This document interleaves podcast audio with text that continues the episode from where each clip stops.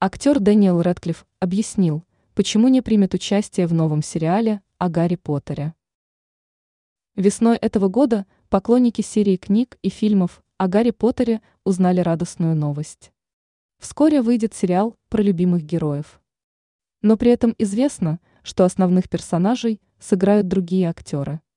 Главные роли уже распределены, а экранизация будет совсем другой.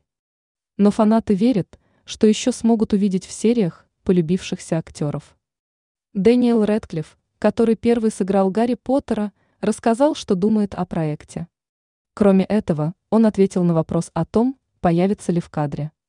Мужчина отметил, что основными персонажами будут дети, а всю историю покажут с чистого листа. Поэтому он считает, что его появление было бы странным. Я думаю, что Гарри Поттер был обречен стать кем-то вроде Шерлока Холмса.